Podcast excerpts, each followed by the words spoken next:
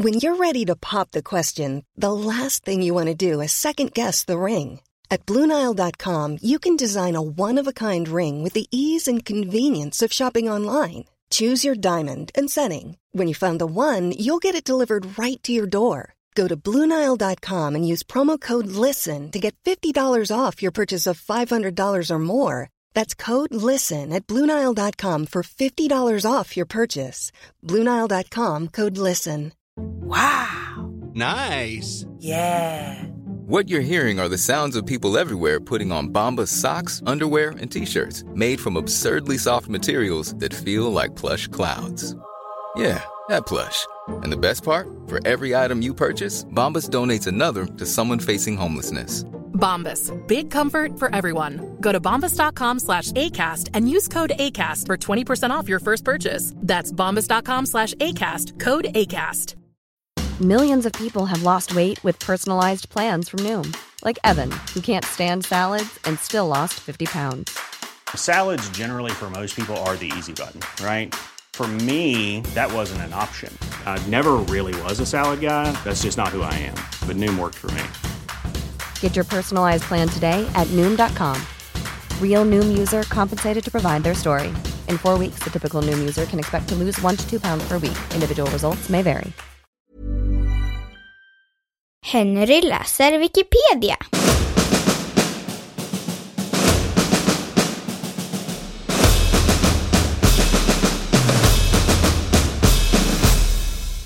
Mannen som sålde Eiffeltornet.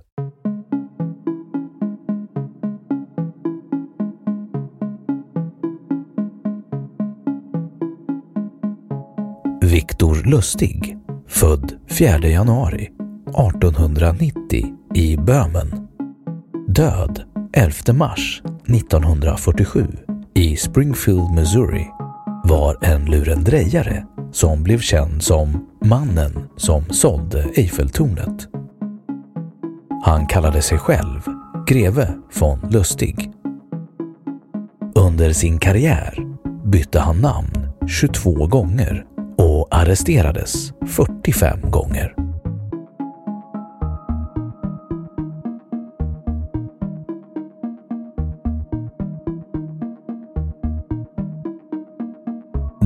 Första bedrägerierna. Lustig, som kunde tala flera språk, emigrerade till Amerika men upptäckte att det var så lätt att lura fartygspassagerarna på pengar att han åkte turen över Atlanten mellan Paris och New York flera gånger. Hans första bedrägeri var att sälja en maskin för att kopiera sedlar. Han demonstrerade maskinens kapacitet och beklagade att det tog sex timmar att tillverka en 100-dollarsedel. Kunden som såg stora vinster köpte maskinen för 30 000 dollar. Under de följande 12 timmarna lyckades maskinen tillverka ytterligare 200 dollarsedlar. Men sedan kom bara blanka papper.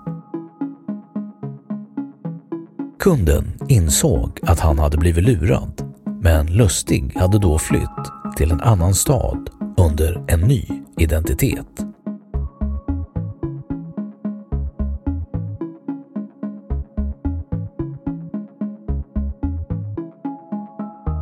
Eiffeltornskuppen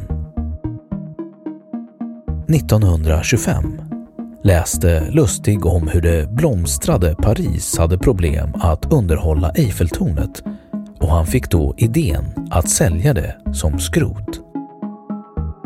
Lustig anlitade en förfalskare som ordnade papper som visade att han ingick i regeringen.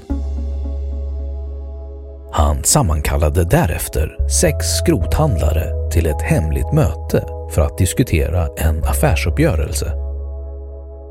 Lustig presenterade sig för männen som tillförordnad generaldirektör för Post och telegrafstyrelsen. Han förklarade att han hade blivit utvald för uppdraget tack vare sitt goda rykte som affärsman. Han berättade för skrothandlarna att den övre delen av Eiffeltornet var så förfallen att staden inte längre kunde underhålla det utan ville istället sälja det som skrot. På grund av de troliga folkliga protesterna mot beslutet insisterade han på att försäljningsplanerna skulle hållas hemliga tills affären var genomförd. Lustig sa att han hade fått ansvaret att välja ut köparen. Lustig hyrde en limousin för att föra männen till Eiffeltornet för inspektion, vilket gav honom möjlighet att bestämma vem av männen som var mest entusiastisk och godtrogen. Han begärde att få in anbud redan nästa dag och påminde skrothandlarna om att affären var en statshemlighet.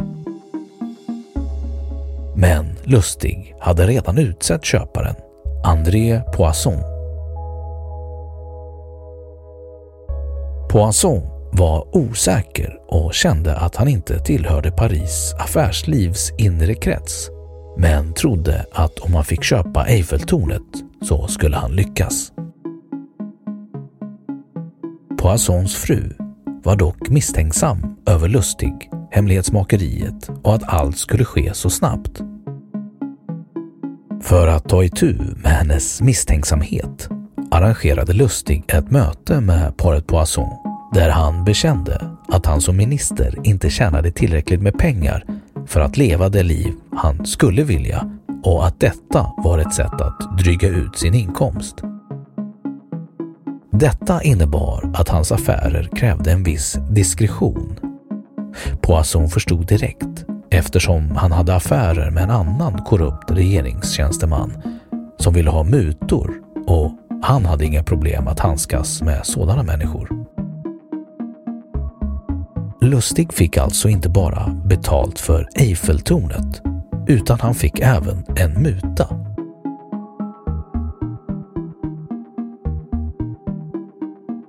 Lustig och hans personliga sekreterare, den amerikanske lurendrejaren Robert Arthur Torbullen, kallad Vackre Dan Collins, tog snabbtåget till Wien med en resväska full med pengar.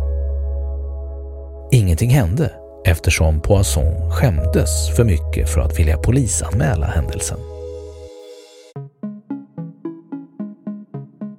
En månad senare återvände Lustig till Paris för att sälja tornet ytterligare en gång. Denna gång gick offret till polisen innan affären var avslutad.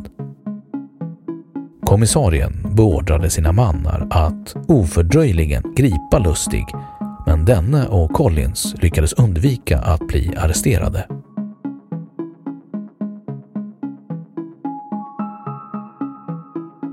Förbindelser med Al Capone Lustig kom i kontakt med Al Capone och lyckades övertyga honom att investera 50 000 dollar som innebar att pengarna skulle fördubblas på två månader. Lustig var dock inte ute efter att lura Capone på pengar utan ville bara vinna maffiabossens förtroende och förvarade Capones pengar i ett bankfack i två månader och återlämnade sedan pengarna och förklarade att affären hade misslyckats. Capone blev imponerad av Lustigs ärlighet och gav honom 5 000 dollar för besväret. Det skulle leda till ett längre samarbete mellan de båda. Hans förbindelser med Capone-ligan ledde honom in i falskmynteri. 1934 arresterades Lustig av federala poliser för pengaförfalskning. Dagen innan rättegången lyckades han fly från häktet på Tomsfängelset i New York men fångades 27 dagar senare i Pittsburgh, Pennsylvania där han hade skaffat sig sin 23 identitet, pensionären Robert Miller. Lustig förklarade sig skyldig till att ha förfalskat 134 miljoner dollar och dömdes till 20 års fängelse på fängelseön Alcatraz. Den 9 mars 1947 fick han lunginflammation och avled två dagar senare på Medical Center for Federal Prisoners i Springfield.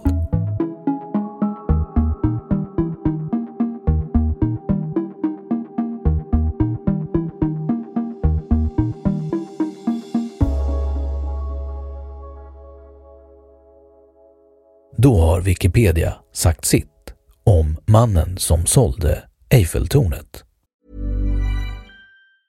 Even when we're on a budget we still deserve nice things. Quince is a place to scoop up stunning high-end goods for 50 to 80% less than similar brands. They have buttery soft cashmere sweaters starting at $50, luxurious Italian leather bags, and so much more. Plus, Quince only works with factories that use safe, ethical, and responsible manufacturing. Get the high-end goods you'll love without the high price tag with Quince. Go to quince.com slash style for free shipping and 365 day returns. Imagine the softest sheets you've ever felt. Now imagine them getting even softer over time. That's what you'll feel with Bowl and Branch's organic cotton sheets. In a recent customer survey, 96% replied that Bowl and Branch sheets get softer with every wash. Start getting your best night's sleep in these sheets that get softer and softer for years to come. Try their sheets with a 30-night guarantee. Plus, get 15% off your first order at bowlandbranch.com. Code BUTTERY. Exclusions apply. See site for details. Och nu källhänvisning.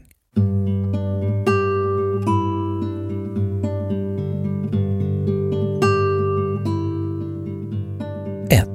Världens största bovar och bedragare, Bedragarnas okrönte konung, Nigel Blundell, Informationsförlaget 1985, andra upplagan. 2. En version från engelskspråkiga Wikipedia. 3. Greg Gubbel, The Confidence Artist. Victor Lustig, The Man Who Sold the Eiffel Tower.